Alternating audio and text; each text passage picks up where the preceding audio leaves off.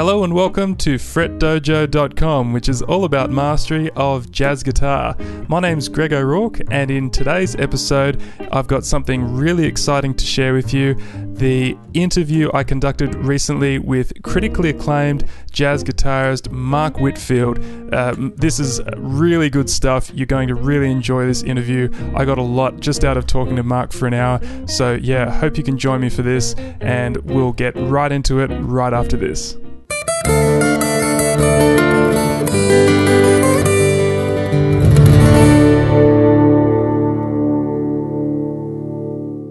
It's my pleasure to welcome to Fret Dojo the fabulous Mark Whitfield, one of the most highly regarded jazz guitarist of modern times. So um, I have to say I'm a little bit nervous about this interview, Mark, because um, uh, you, you, know it, it's uh, not often someone like this comes along to to my dojo. So yeah, welcome to the show. Well, thank you very much, and don't be nervous at all. We're just two guys who love the guitar here to talk about it, share what we know. Um, yeah, congratulations on all the success of your site. I'm glad to be a part of it. Uh, talking about jazz and talking about guitar is what I love to do the most. So you fire away. Well, thank you so much for coming on, Mark. And um, yeah, it's it's a it's a real honor to have you here. So, for those of you that uh, don't know about Mark, um, uh, I actually had to prepare a few notes to, that I'm going to read off here just to tell you about the kind of players that he's played with over the years. It's um, absolutely insane. Uh, Mark has had uh, collaborations with Dizzy Gillespie, Art Blakey, Herbie Hancock, Quincy Jones, Wynton Marsalis, and Branford Marsalis. George Benson, uh, who was one of his main teachers, Jimmy Smith, Jack McDuff, one of my favorite jazz blues players, and many others as well, and even Sting. And uh, Mark studied at the Berklee College of Music and has also had record deals with Verve and Warner Brothers as well. So um, it, it's uh, it's a it's great to have you on the show, Mark. And I thought today we could talk a bit about journey with uh, jazz guitar. You know where it all started, and um, and and where uh, where it took you from there, and also um, uh, uh, in particular, I'd like to talk to you a bit about jazz blues because uh, I'm doing a series at the moment on my website about uh, jazz blues guitar, and I think uh, you, you're definitely the man to talk about uh, when it comes to that uh, because uh, uh, one of my friends, Matt Warnock, uh, recommended me that I listened to one of your um, tracks off your first album, The Marksman, as one of the best examples of jazz blues playing that he's ever come across. So, um, yeah, it's it's not often you get to talk about a, a transcription with someone that's still alive. well, that's so, very flattering. Thank you yeah. Um, when I hear you use the, the term jazz blues, um, I, it makes me realize that as I was coming up learning to play, um, I, I, definitely didn't have a specific style or something that specific in mind for how for how I wanted to apply uh, what I was hearing. You know, I just have always kind of been on this journey that takes unexpected. It's taken some very unexpected turns over the years and has gotten me from where I started to where I am now. I, you know, I started out, I grew up on Long Island in a little town called Lindenhurst, which is a suburb about an hour outside of New York City. Um, and my parents, you know, had, had a, a, a, great appreciation for music and for jazz especially, but they weren't musicians. Um, in fact, no one in my family uh, was a professional musician. I'm the only one. And um, my brother David got a guitar for his homecoming present from Vietnam. My sister brought him a guitar because my brother loved the blues, and uh, and he couldn't play. So on my seventh birthday, he gave it to me. And he's like, "Well, he gave me a guitar. I don't know what to hit, little brother. You give it a shot." And uh, I must have done something with it that displayed a sort of natural affinity for the instrument, because uh, within a few weeks, my mom had gotten me some lessons at a local music store and uh, my brother gave me a record, the Lightning, Lightning Hopkins, excuse me, Anthology of the Blues. You know, so I had this, I was this, you know, a little seven year old kid on Long Island checking out Lightning Hopkins, um, who was seemingly from another planet, considering where, where I was growing up. Um, and then uh, my parents took me to see concerts. So I got to see the Ellington Orchestra, I got to see Count Basie, took me to see Ella Fitzgerald. Um, I saw Oscar Peterson. You know, when I before I was even ten years old, they took me to, uh, to this all these concerts at a place called the Westbury Music Fair, which was a great uh, music venue uh, out on Long Island, not too far from where I grew up. So, all right, so that's kind of how I got started. Um, so here I was, you know, uh, taking lessons with a, with a guitar teacher at a local music store. Um, and my teacher was more of a 70s fusion guy. You know, this was this was 1974, 1975. My teacher, Vinny, yeah. uh, Vincent Nazaro, he was a student at a school on Long Island. I forget what school he was going to then. And he was teaching lessons on the side, you know, to help make ends meet. And um, he took a liking to me right away because he, he, could see that I had some ability, uh, albeit I was not that um, I was not that dedicated. You know, music for me was just a hobby. I had no intention of becoming a professional. I didn't even really know how to go about that. If if, if I, you know if, if it had ever come to mind, I wouldn't, wouldn't even have known how to start. One thing I'll always say is um, I always seem to be drawn to the blues, not necessarily um, as a, as a specific genre, just as a form of expression. When I, you know, if, if I heard a recording or I heard a solo or I heard something, uh, it, it, didn't really matter um, how sophisticated or simple it was. If it had some element of the blues that felt kind of authentic and real, it usually got my attention, you know, and, and I can say that even when you know, I look back to being nine or 10 years old and not really knowing anything about music, I was already sort of drawn to that. Hmm. Um, and then, you know, and then, uh, so I, I played, but I played bass uh, in the orchestra school. And, I, and because I could read, the band director uh, used me on, on, on the bass, upright bass in the high school jazz band. We went to Berklee for the high school jazz band competition when I was in the 10th grade and I won a scholarship to attend uh, Berklee on the bass. I was not interested, right? And so then that following that following summer, my parents retired, and we moved what seemingly was way across the world to Seattle, Washington, which was you know um, a new experience. Only the jazz band there, they didn't have the guitar player, and so here was my shot to finally play guitar in an organized school ensemble. So I took it.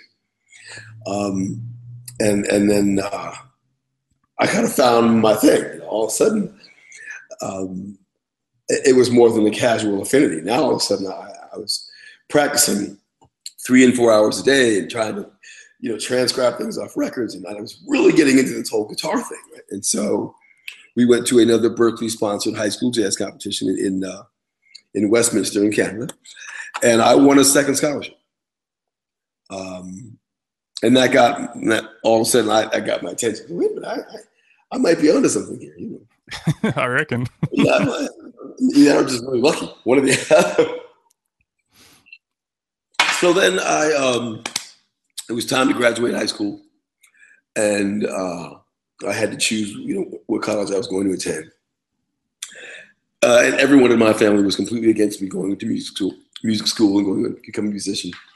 And it had, it had only entered the conversation because I won these scholarships. Now I was like, wait a minute, I could, I could try this. So I convinced my parents to let me go to Berklee. Uh, and our deal was within a few months, I would be able, you know, I would, I would be able to tell realistically if I was good enough to keep up with, you know, with the best students there, or if I thought I might catch up to the best students. And if not, you know, I, I mean, it was my, it was my future I was gambling. So if I, if I didn't think I had what it took, I would just, you know, drop out and re-enroll someplace else and, and, and, you know, go back to try something else for a living. So, you know, when I got to Boston within, I don't know, within a few weeks, I was done. I, I knew, I, I, knew I had found my, my, my path. I had found my, I found the right place for me. Um, and then uh, I noticed that as I was, as I was practicing more intensely and focusing on the things that I could not do as well as you know some of the guitar players who were there, uh, I started to have some problems with my right arm. You know, I had a, a I had a, a weird technique, a kind of homegrown technique, and I had I used to keep my palm pressed against the top of the guitar. Mm. So it just so happens Kevin Eubanks, who had just made his first record, was coming uh, coming back to Berklee where he'd gone to school, to give a master class. So I went to see him, and, and uh, I bothered him, at, you know, after after the class, and I, I just said to him that I was having a problem. I needed some help, and he said, "Well, let me let me see let me see what your hand is. Let me see what's going on." And so I started to play. He's like, "Oh God, that's the that's the ugliest technique I've ever seen," you know. And so it, within five minutes or so, he, he straightened me out. He gave me just what I needed. I had to sort of start over. You know, luckily I had that entire summer, you know, before my, my second year to figure out how to play and kind of imagine my right arm as a straight, as you know, two points, you know, um, for a straight line of energy. And, and uh, you know, by the time I got back to school in September, I was pain free and on my way. But um, then I was discovering all this new music. You know, I, I mean, you know, you know I, I sent when I sent my kids to Berklee, you know, each one of them they, they went to school with an iTunes account that had eight thousand songs in it. You know, when I enrolled at Berklee in, in 1983, I had a record player and 18 records. you know, and and I knew uh, most of every note of all those records, but that's all I had. That, that's an interesting interesting point you've brought up there, Mark, because mm-hmm. maybe that's an issue these days is that there's too much choice, you know, and people don't spend enough oh, time sure. digging deep on uh, on transcriptions, you know, because um, it, it, it, actually uh, it you do need to really kind of be married to a transcription for a while to get the um, to get the flavor out of it, isn't it? Absolutely, yeah. I mean, you know, uh, I, I, heard lots of lots of my you know, jazz heroes talk about the, you know, the importance that transcription, you know, the, the role that transcription played in, in their development. Know, Joe Henderson said that that um, he had transcribed so much Lester Young, and the process of transcription had trained his ear to the point that when he started playing gigs, people thought he had perfect pitch. But you can just imagine how difficult it was back then to transcribe Lester Young solo, you got the clunky record player and a, you know, and a very sensitive, you know, moody needle. You're trying to move back and forth. Once you scratch the record, it's ruined, you know. And so, so um, I, I think now for for a lot of music students, transcriptions are too readily available, uh, too easy to come by. Excuse me, and therefore, I, I don't feel often that students are spiritually connected not you know not in the medical physical metaphysical sense, but in, in terms of being truly committed to the notes that they're learning and the significance of you know, that they play in terms of how you want to express yourself. Because there's just so much information, and so you know the really really good students, the really talented kids, they find their way anyway because they're just not satisfied until they get there. You know, and I, I see that. You know, if you're really driven and you really want to play, you're not satisfied with just being able to play some notes. You you know you want to get it. and so I, I see that with my kids and students that I was teaching when I was at Berklee and just in general. So I, I don't think that you know I, I don't share this opinion that technology is somehow ruining our love for music. I just realize it's become a crutch for people sometimes who don't who aren't that devoted. Um, but yeah, so for me, I I, uh, I got my first Wes Montgomery record, my you know my, my first semester at Berklee. Um, and until that point, because I, I played bass, I had a couple of Pablo records. You know, those records uh, with Oscar Peterson, Herb Ellis, and mm. Ray Brown, and Bobby Durham, and also Clark Terry, and and you know, and and a common, you know, a usual suspect for most of those recordings was Joe Pass.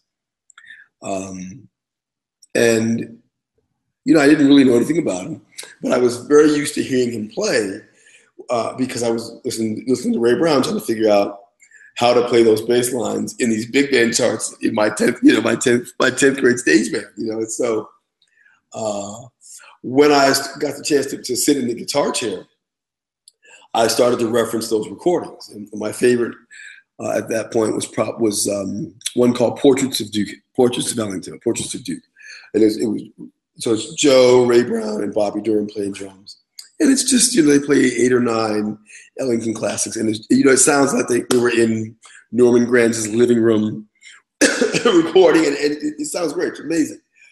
Um, and Joe was interesting because he you know he was very sophisticated in terms of his his ability to uh, navigate the instrument.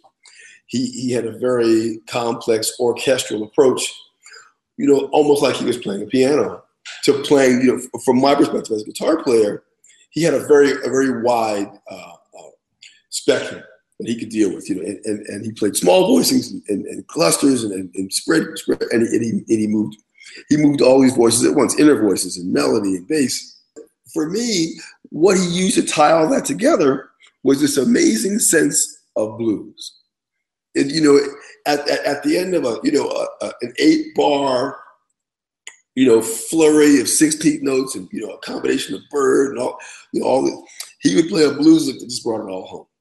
You know, and, and, and it didn't feel like he was saying, okay, now I'm going to play a blues lick that's going to bring it all home. It was just at the end of a phrase, he would just drop it. Here it is, bam. Now, mm-hmm. Sit on that, you know, let that sink in for a second. And, and, and I love that, you know, and so those were the, those were the things I was, you know, between him, listening to him, and of course, my, my dad had bought me a copy of Breezin'. And that's really, I think, was my initial uh, original inspiration to playing. When I heard George Benson, so I saw him playing on, I saw him on TV playing the music from that record, and uh, well, anyone who's ever seen George live on television, you understand how ridiculous that is. I mean, uh, you know, he made it look so simple, um, and it is so insanely complex. what he, you know, but it was so soulful. There was so much blues. There was so much fire and energy and, and, and confidence and, and, swing and you know all these things.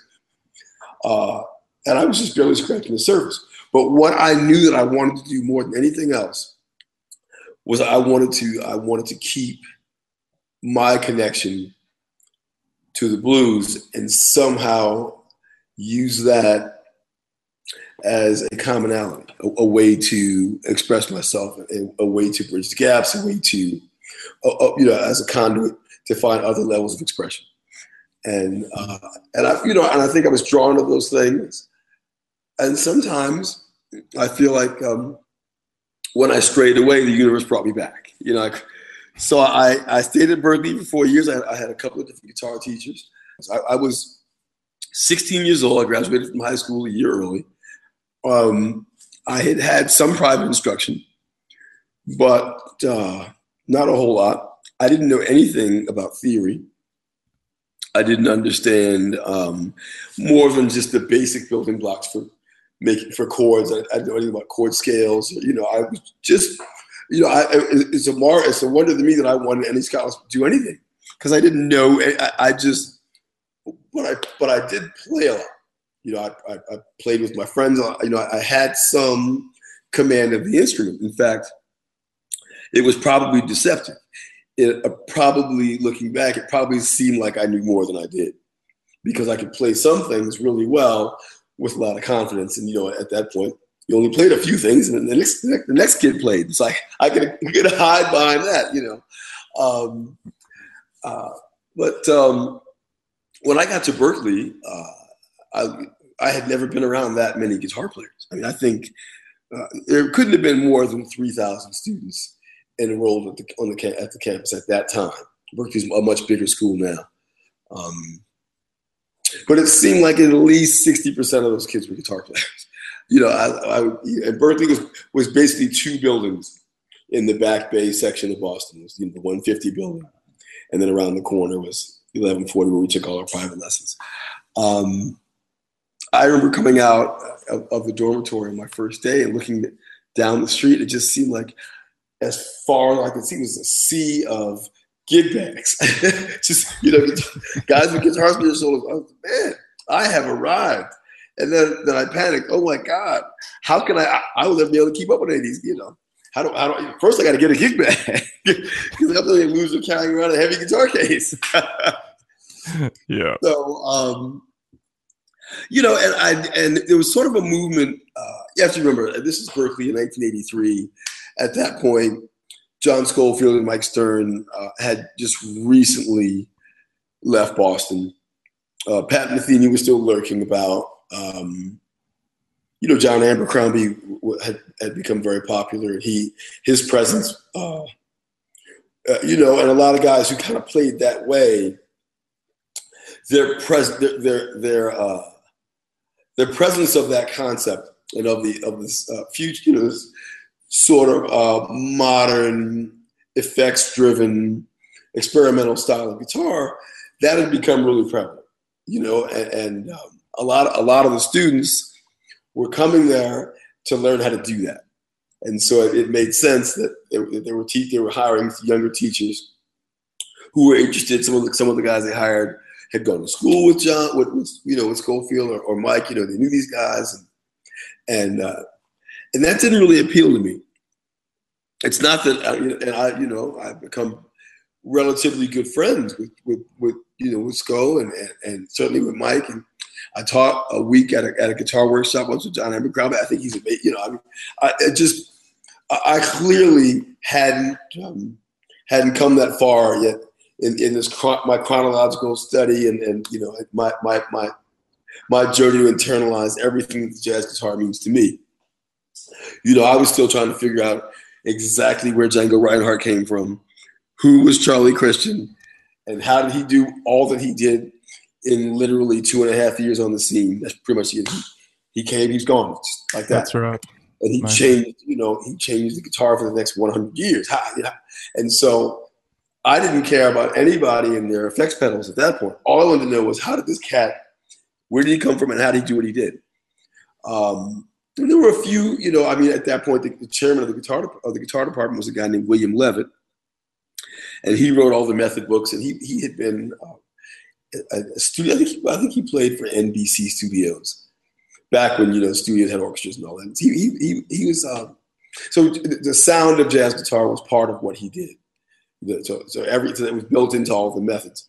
So mm-hmm. some of the oldest the older teachers, I you know I, I, I could hang out with them and learn some but then you know we come to the next part of this, and, and listen, you feel free to cut, jump, cut. You know, I was just talking. Oh no, man, I, am I'm I'm really enjoying just listening to All your right. story, man. So so yeah, keep rolling. All right, so um, I realized along the way, and I say this a lot, and I know sometimes it can be a, a little daunting for a student to hear this, but no one can really teach you how to play jazz. You know, uh, I can teach a student. Um, you know how to tune the instrument, how to hold the instrument, how to get the most uh, you know out of your technique. I can give you exercises to improve that. I can help you with ear training. Um, I can point you not necessarily in the right direction, but in a direction that I think makes sense to help you get the most out of what it is you're trying to do, based on what I've learned over the years. Um, but what makes jazz so beautiful and so wonderful, and the blues is a big part of that, is that uh, it, it, it represents each individual player's relationship with themselves and the music and the world around them. And you have to figure that out for yourself. And figuring that out is what makes it so great.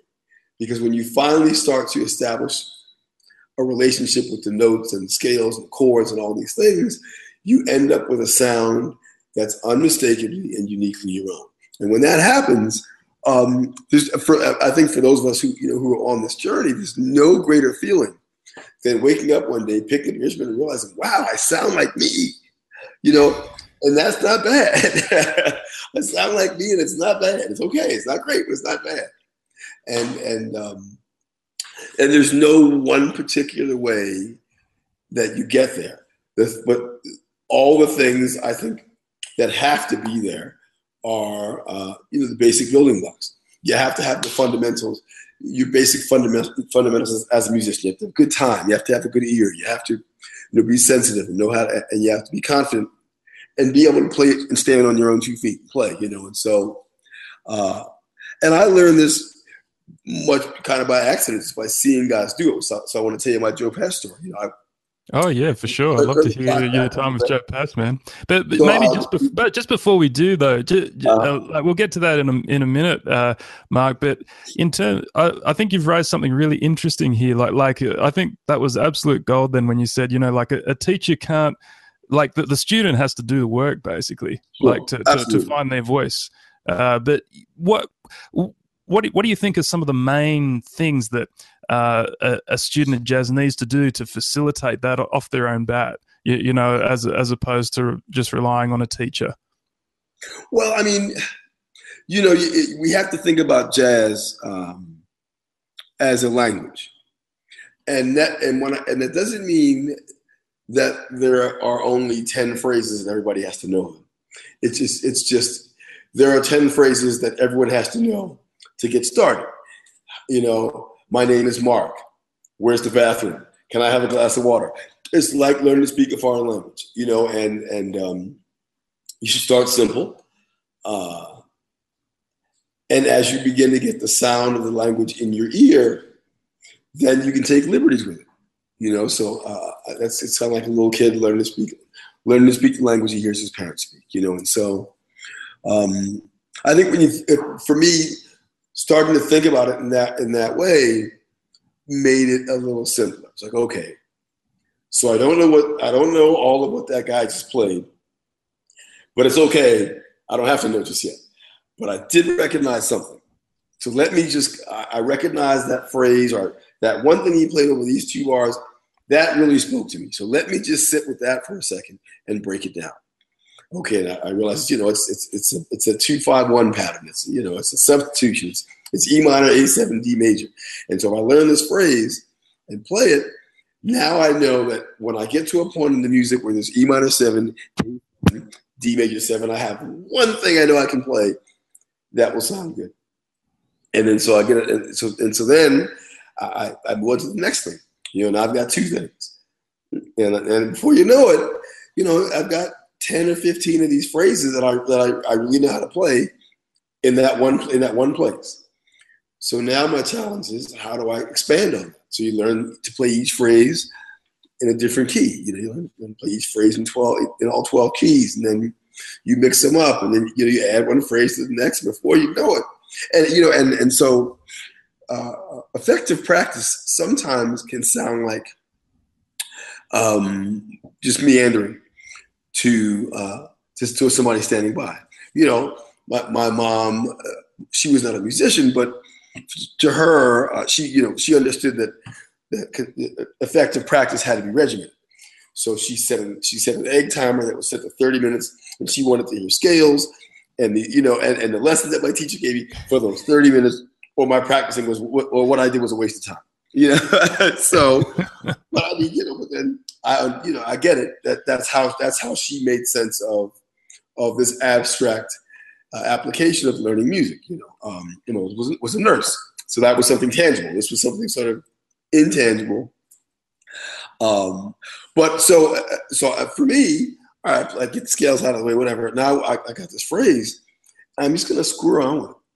And I'm just, you know, I'm gonna learn how to do something. Change one note. What happens if I change this note? What happens if I throw this chord? Just try it. And each time that I would uh, experiment with when try something different, um, it opened up yet another, you know, another pathway to another creative suggestion. Oh, well, if I did that, then maybe I can try this. And and if and I found, you know, I continued to follow, you know, uh, uh, follow the clues. You know, 50 paces to the right, dig 10 feet, pick up, you know, object Y, and then wow, there's a map. You know, you keep following these unknown pathways and at the end of the week, I've got a new thing, you know, a new sound, a new something else I've discovered. And so this is why I say there was nothing bad about my time at Berklee, because being at Berklee gave me basically all day, every day to do this. You know, I, I could just I get up in the morning, I go to a class about music, learn something I didn't know. Uh, you know, I got a break. I go back to my room, practice, and I can have exams with some friends for lunch, and then go back to it. You know, I mean, I was in I was in music student heaven. I could just be a musician all day, every day, uh, and I didn't know anything. So everybody there, I felt they everybody who, who was a decent player, a decent student, knew more than me. So I, I you know, I, I learned something from everybody. You know, I was a security guard who, who had been a former student. You know, he to sit uh, you know, by the by the emergency on the fourth floor. He would he would tell me things about Wes Montgomery. you know, like, wow, you know what I mean? So, uh, you know, I think I think it's great for a student, for someone who's serious about learning to play. It's wonderful if you have the opportunity to go someplace where you can just do that. Because let me right. tell you, you well know, once you leave school and you're out in the real world, you got other things to do. That's you right. Know, uh, really long for the time you could just get up and just play guitar, you know, or just like listen to Charlie. You know what I mean? Those days they're gone before you know it. So I look back at my time at Berklee, and I and I man, I got everything out of that, you know. And I didn't, um, I, I didn't have nearly as mature an outlook uh, to describe describe it the way I can describe it now. Back then, I was just panicked because I was in love with the guitar, and in love with music, and I sucked. Everybody, everybody was better than me, you know. And so I was like, oh God, how do I get better, you know? And so um, I I went at it like I didn't have much time. You know, I, I went at it like I like I could see the clock ticking, and I was going to get to the finish line with everybody else and not be ready. And I'm, I'm too competitive, and I had too much pride to let that happen right? And so, and I and I just loved playing, you know, and and you know, and there was no no greater high than being on stage with some guys. Um, and we're playing, we're playing something together. Not even something that we rehearsed or worked, just a tune that we all knew.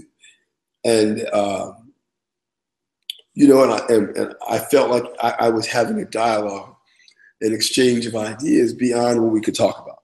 You know, and I, yeah, I'm giving it, there's something about about tapping in to that form of expression that uh, you know it's, it's a high like like like nothing else, you know. And so uh, I got to do that, like I said, every day for four years. So that was great.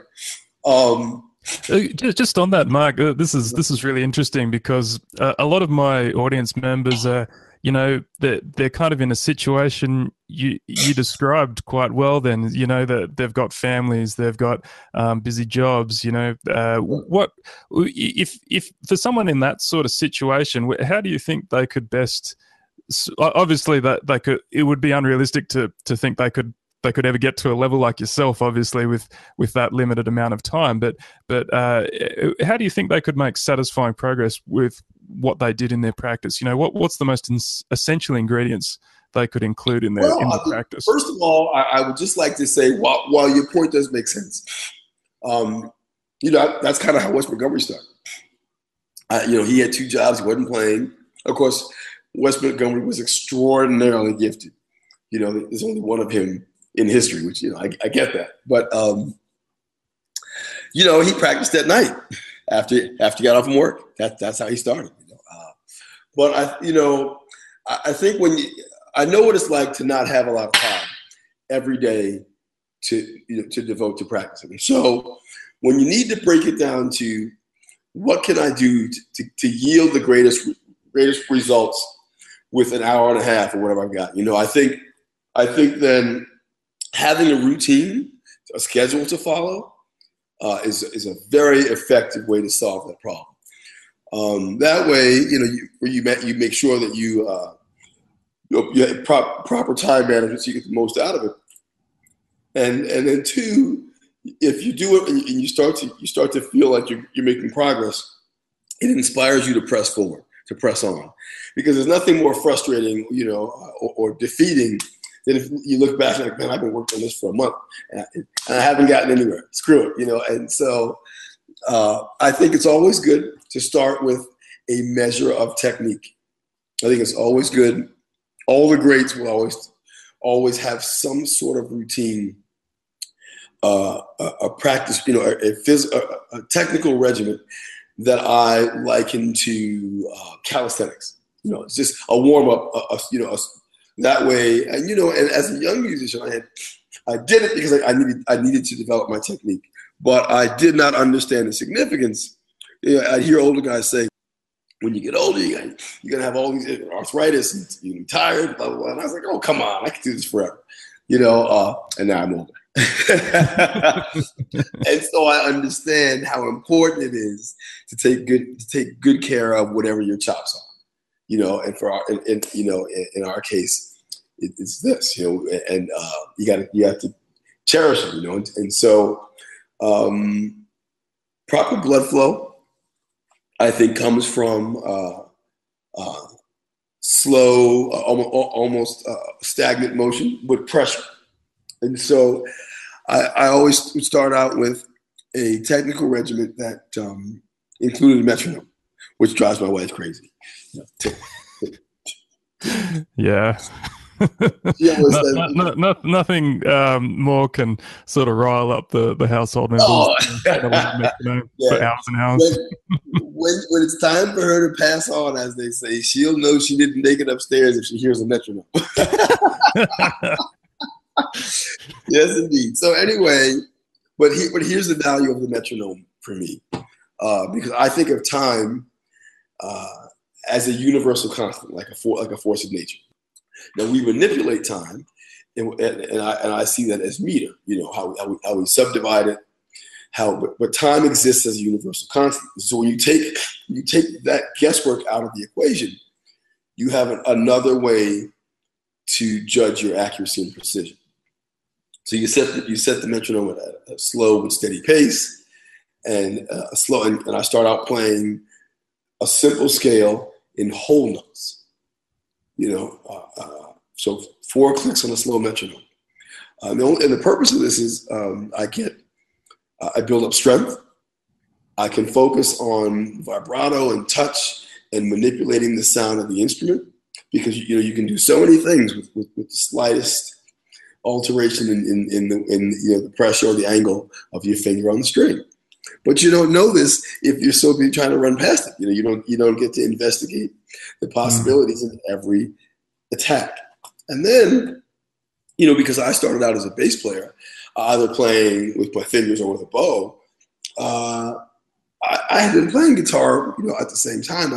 Most of my most of my my, my, my training and my practice was, was so the pick was always um, uh, a mystery. You know, the, how, how, do I get this to, to, strike the string at the exact moment when I'm depressing it with my left hand? So playing scales slow really helps me to to refocus on that accuracy, and and it's and it, it becomes uh, quite apparent when I'm playing, you know, much more complicated uh, uh, groups, you know, groupings of notes if I've been practicing or not. Because if it's clean, you know, I've been practicing. If it's not, well, you know, it's hit or miss. And yeah. so, so I think so having you know 20 minutes or 30 minutes of your hour and a half devoted to whatever you need to do to solve the technical issues of the day. You know, whether it's string leaps or arpeggios and, scales in three octaves, um, all these things sort of solve problems that uh, you know that, that that playing jazz will bring up. You know, especially playing when you win for guitar players oftentimes we are all, we're trying to figure out how to voice a phrase that was developed by someone who played an instrument with the notes made better sense. You know, when you hear when you hear Charlie Parker playing, uh, if you can imagine a lot of those fingerings, the notes are right.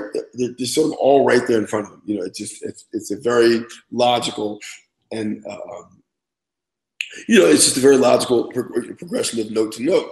On the guitar, it looks like Russian. I mean, it's you know, it's like, just, a, like a Rubik's cube, isn't it? Yeah, it's just you know some of the things we have to do to to translate that language to the fretboard require a certain kind of of, uh, of physical preparation to make it happen, and and um, so you know that that kind of you know starting out every day with with that you know, devoting that that time to practice to, to your technique will help you to solve that, those problems before they come up. You know, and, you, and then when it happens, you're prepared. Right. And then, all right, so now, now you know how to get started. So then, you know, you should try to accomplish something. Learn a song, learn a phrase, uh, learn a solo, learn a new chord. Every day, you should set out to do something. It doesn't mean that if you have a day where you just sit down and play something you like, that, that you, you, are a failure that day. It just means that most that, most days, when you know you have limited time, you should approach it with a goal in mind. What am I trying to accomplish today? Not this month or this year, just today. What would you know? What if I learn this one phrase today? I'm good. You know, and if it takes me all week to learn it, it takes me all week. But I'm not going to give up until I get this. And I think if you can just sort of keep your eyes on the prize that way, um, before you know it, you, uh, you, you look back at the calendar like, man, I started this back in January and September. I'm not doing bad. You know what I mean? I, you know, and so and I, I mean, it may sound kind of corny, whatever, but but I mean, I know what it's like. You know, when I when I got out of school, you know, my sister who was a stockbroker got me a job on Wall Street, and you know, I I had to be there eight fifteen in the morning, and I got home at five. Uh, you know, and I had you know, two hours or so to kind of like practice or do whatever had to be done, you know, just to survive. Um, you know, go to the grocery store, whatever it was. And then I had to go out and pound the pavement at night in New York and try to get a, got to get a gig somewhere, playing with somebody. You know, and I, I finally got a gig playing with, with the Harper brothers, Philip and Winard Harper. We played at the Blue Note from 1 a.m. to 4 a.m. Wow. Tuesday through Sunday. We only made 20 bucks a guy. Oh, so I couldn't quit my day job. but I was meeting everybody. Because at that point, the Blue Note was the center of New York of New York's jazz scene. You know, it wasn't like the Vanguard, but the Blue Note was where all um, all, all the legends who had achieved some level of career success. This was their reward. Now they get to play at the Blue Note and make a, a, big, a boatload of cash. So this was their reward. So I got to hang out with, you know, with Ray Brown, with Oscar Peterson, with Joe Pass, you know, uh, um, with Freddie Hubbard, you know, with Elvin Jones. I saw all these people there. Uh, but I had to be at work at 8 a.m. So, you know, I, I, would play till 4 a.m. Uh, I didn't get home until 4.45 or 5. I could sleep for a couple hours and then repeat, you know it was that Tom Cruise, you know, live, die, repeat, live, die, repeat. so, wow. right? So that's, dedication, so, man. So, you know, for sure, but but I mean, you know, it was dedication. But then look at the life of it. I just I just sat at the bar with with George Benson for a half an hour. I could wow. I could do this. I could do this a couple more nights and not get me sleep. You know, I'm 20 years old. This is the time to do it. So, uh, so, I, so, but I'm saying, saying that I know what it feels like to have more to, have more to do than there are hours in the day. But so you, you just have to take a little piece of it and work that out, and then move on. A little piece and move on. You know, and you keep doing it. And I promise, if you stick to it, you make some progress. How much progress depends on you know how hard. It just depends on on the individual. But some progress is everybody's reward for hard work, right? So uh, all right. So I, I don't want to skip over that Joe Pass story because I love yeah yeah uh, I'm sorry to cut you off. But, no, no, please, I was just uh, kind of dying to ask you those questions before, man. So that that was fantastic to um you, you know uh, I think people are really going to enjoy that practice advice. But yeah, um so but maybe before we uh, wrap up the interview, man, I, would love to hear some stories about Joe Pass because you know Joe Pass is one of the most most liked uh, jazz players I- in my audience, and and of course you know everyone knows Joe Pass, so it'd be great to, to, to hear some stories, man.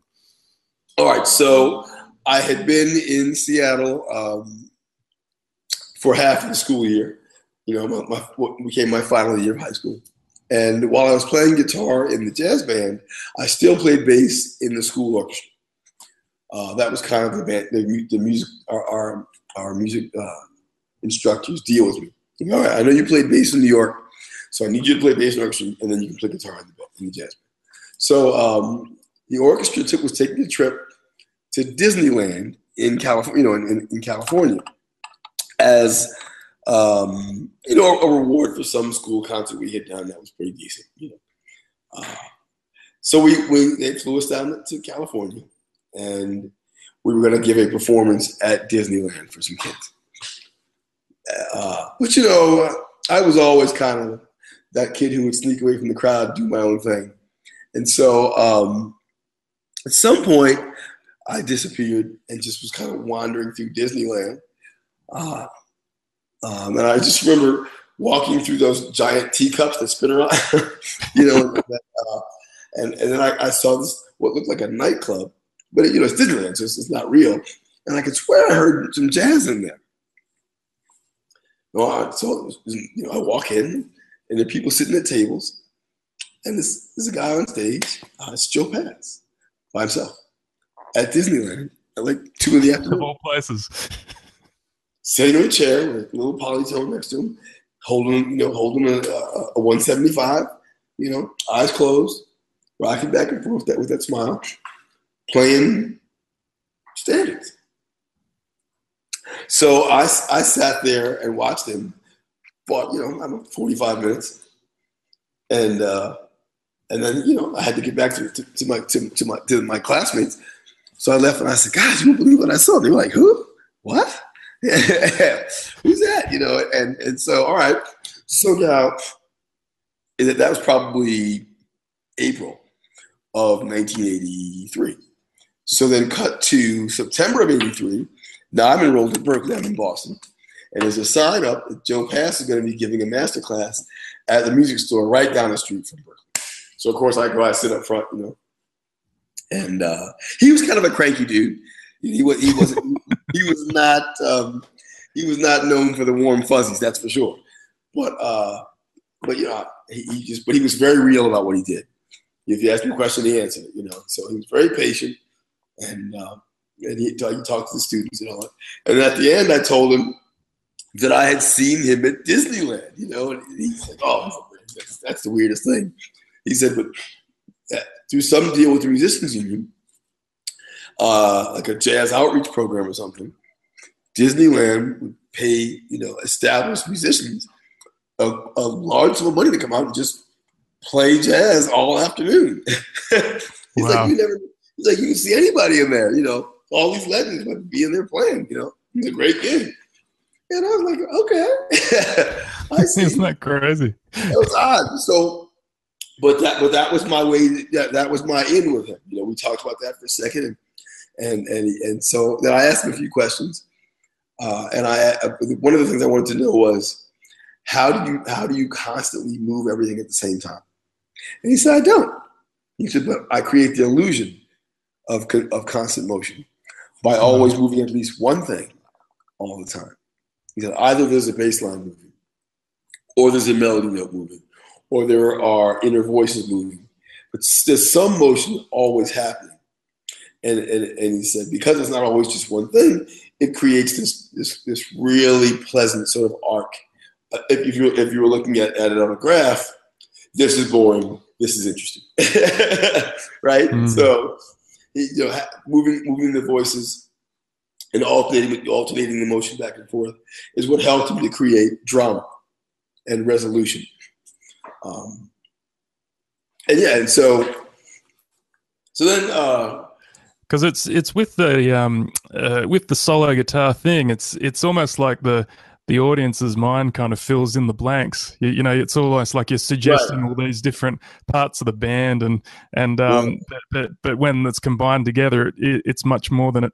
It appears much more than it actually is. Sometimes, I think. Well, sure. And if you leave too many blanks, the audience's mind fills in with their cell phone.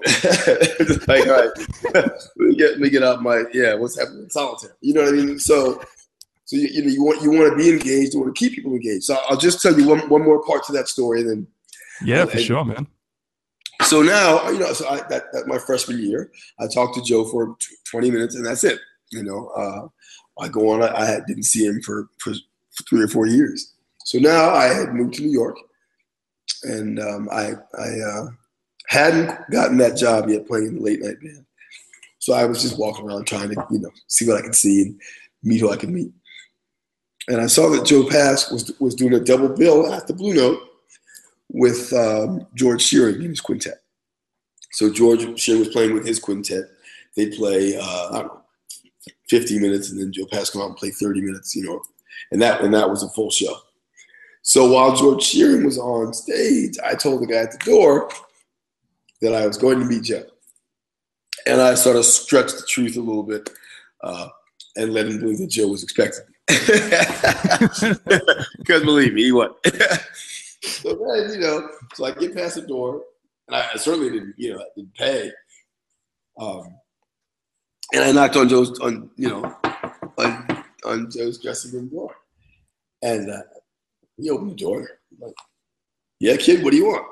He didn't recognize me, you know, and I, I wasn't gonna say, oh my God, you met you met four years ago, you know, about Disneyland. I just said, you know, he, he had an old, an old buddy of his from, from, Brooklyn, and they were smoking big cigars and drinking scotch and t- telling stories. And the last thing he wanted to do was be interrupted by some kid he didn't know on his on his break. But there I was. So he says, "What do you want, kid?" And I said, "Oh, you know, uh, you know, sir, I'm a big fan. I play guitar. I was just wondering if I could get a lesson." uh, or just you know a few minutes, and, and he looks at and his buddy and says, "Hey, you know, hey Mikey, this kid wants a lesson," and they're kind of like, "Ah, you're an idiot, kid," you know, like you serious? But then there I was. He's just like, "Oh, what the hell? Come on in." So he let me in, and he, and uh, he's like, "I'm not gonna give you a lesson." He said, "Well, you know, play something, we'll see." So he he, he gives me his guitar, uh, and he played a 175, you know, whatever. And uh, so now I'm.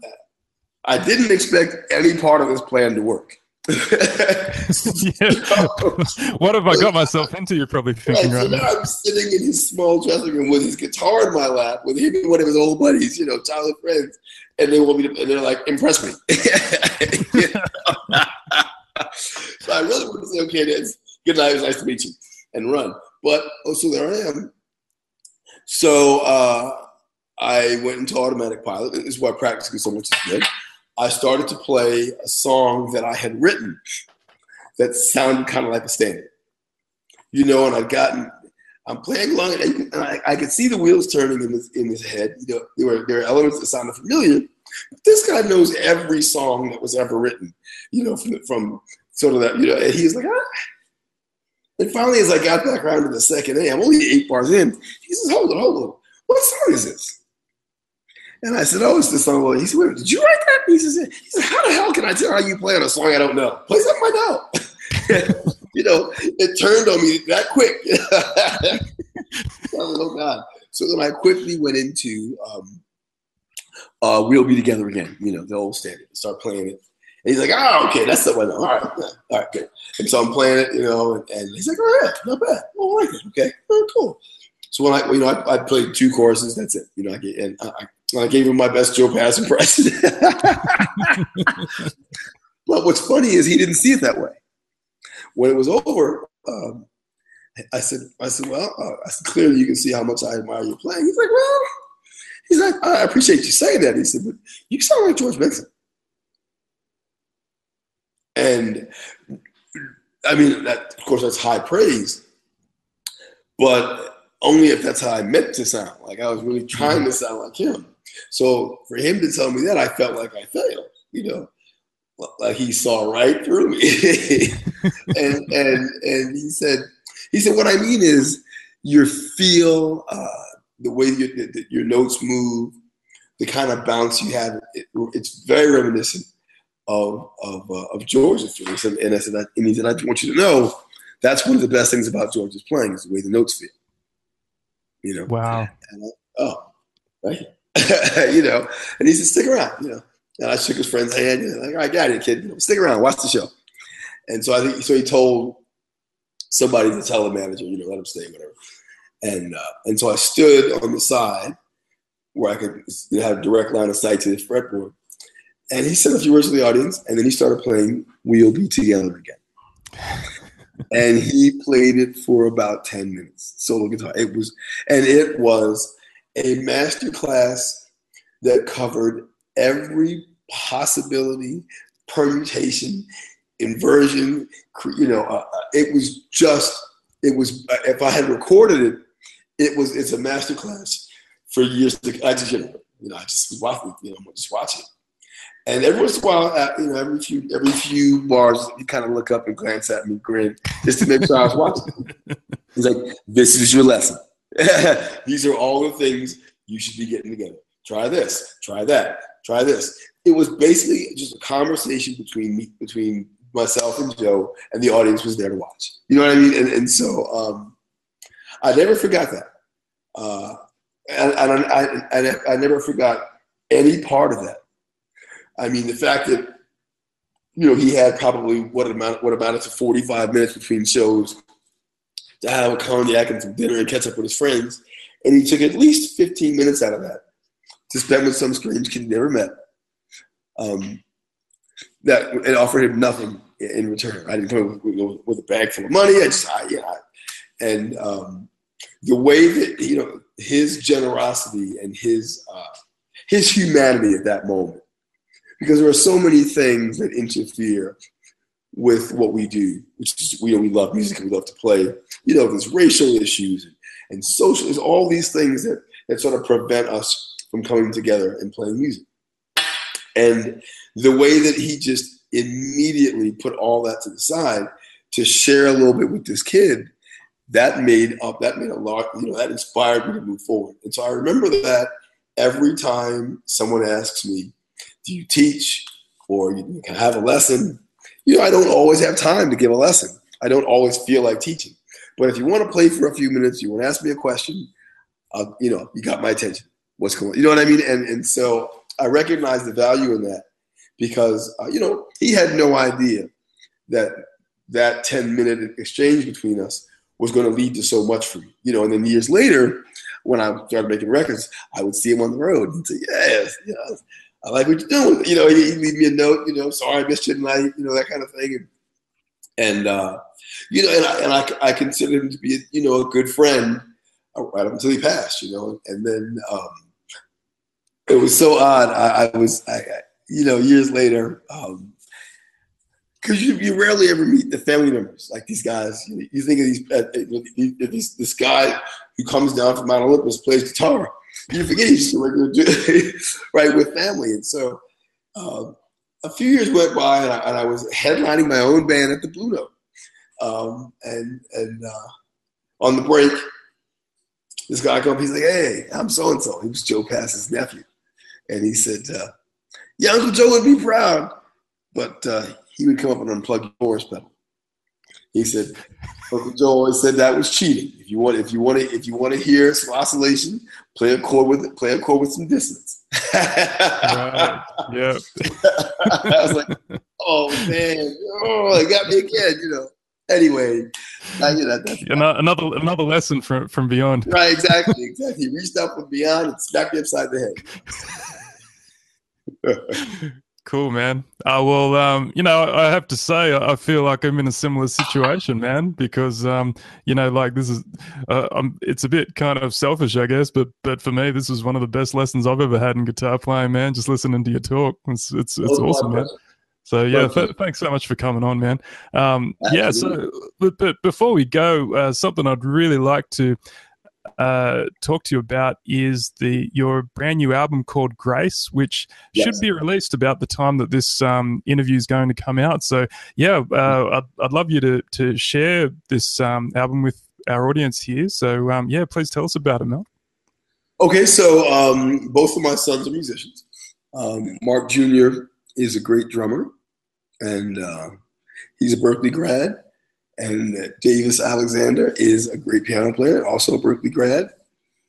Um, and you know, they grew up hanging out with dad, playing music. You know, we always kind of played together, and, and I encouraged them to develop their own relationship, you know, music and expression and the whole thing. And and uh, they were always not only welcome, but I encouraged them to come play with me and be, you know be a part of it, so we could share this musical journey together. You know, especially when they, when they were kids because I was I had already sort of embarked on this journey and I wasn't going to leave them behind. You know, I wanted to share with them. You know, and so, um, uh, yeah, you know, I just couldn't be happier or more proud of the way that they drew inspiration from what they saw me doing and have gone on to really, you know, take us to the next level. They, they, um, they use the advantages of growing up around musicians and, and having information and having good having access to good musicians to talk to to um, to really get a head start on uh, on solving some of these grand equations that playing jazz and playing music can present. Um, so uh, they're you know they're working around the, you know, around the scene here in New York. Mark has recently recorded an album as a member of Kenny Garrett's group, and he is working with him uh, off and on on the road. I think more on now than off, um, which is great. Uh, we're very proud of him. And, you know, there's not not many better gigs in the world than playing with Kenny Garrett. So he's doing great. And Davis, um, similarly, is uh, he's developing a reputation for being one of New York City's and jazz in general, uh, one of the most interest, you know, interestingly refreshing and historically astute players that we have. You know, he's he's he's, he's 23, but he has an amazing command of not only the instrument but uh, of the of the history. You know, without sounding like without sounding like you, you know, making you feel like you're at an exhibit at the Smithsonian. You know, he he, he somehow gives you uh, a hundred years of jazz piano, in you know, you know, in in a space of a sixty minute set with his trio. And, and uh, it's refreshing and it's rare. And I don't know that he that he really understands. He may, I don't know that he understands how significant that is. But I'm really proud of, of his progress and what he's doing. He's leaving tomorrow uh, to go to Doha in Qatar for uh, for two months to play at the jazz club there in the hotel. So uh, we'll miss him, but he'll. I know he's going over to have a good time. You know, he'll come back having progressed leaps and bounds playing over there. He just can't beat that. So all right. So a long story short, uh, or long story long, I, we got uh, one of their good friends, a great bass player, Yasushi Nakamura, who I, I met when I was doing uh, master classes at Juilliard, the jazz program there. Uh, and he plays with he played with Mark and some of the groups they play together in New York. Um, and we went uh, and we started doing some shows around as a quartet, you know, the Whitfield Family Band or whatever it is, you know. And, and uh, so we we recorded a record, and it basically is a collection of new versions of old songs and some new songs, you know. And so um, nothing is, is is played exactly the way it used to be. We took we took some songs that I had played that, that for me were, were significant chronologically, you know, as points in our lives. You know, a song that I wrote about Davis, you know, a song, a song that I wrote about a, a story that I had, you know, and so uh, we, these songs have been repurposed, so to speak, you know, and had new, new sections written, and new, you know, and uh, and that's what Grace is all about. Um, and then we, you know, we did some, and so the music. So some of it is, is very hard driving straight ahead, uh, very some of it's you know kind of beautiful ballad. Then there's some groove things, you know. Um, it's all the same instrumentation: upright bass, drums. Davis plays piano on a little Fender Rhodes, and you know guitar, and there's some chorus pedal on there. Sorry, Joe. but um, just check that uh, in. Right, right. But yeah, you know. Uh, but then um, we did this one song, and you know, I had my cousin Sy Smith. Uh, she is one of the world's foremost um, background uh, studio singers. She's just one of those people. She started out with Whitney Houston in the '80s.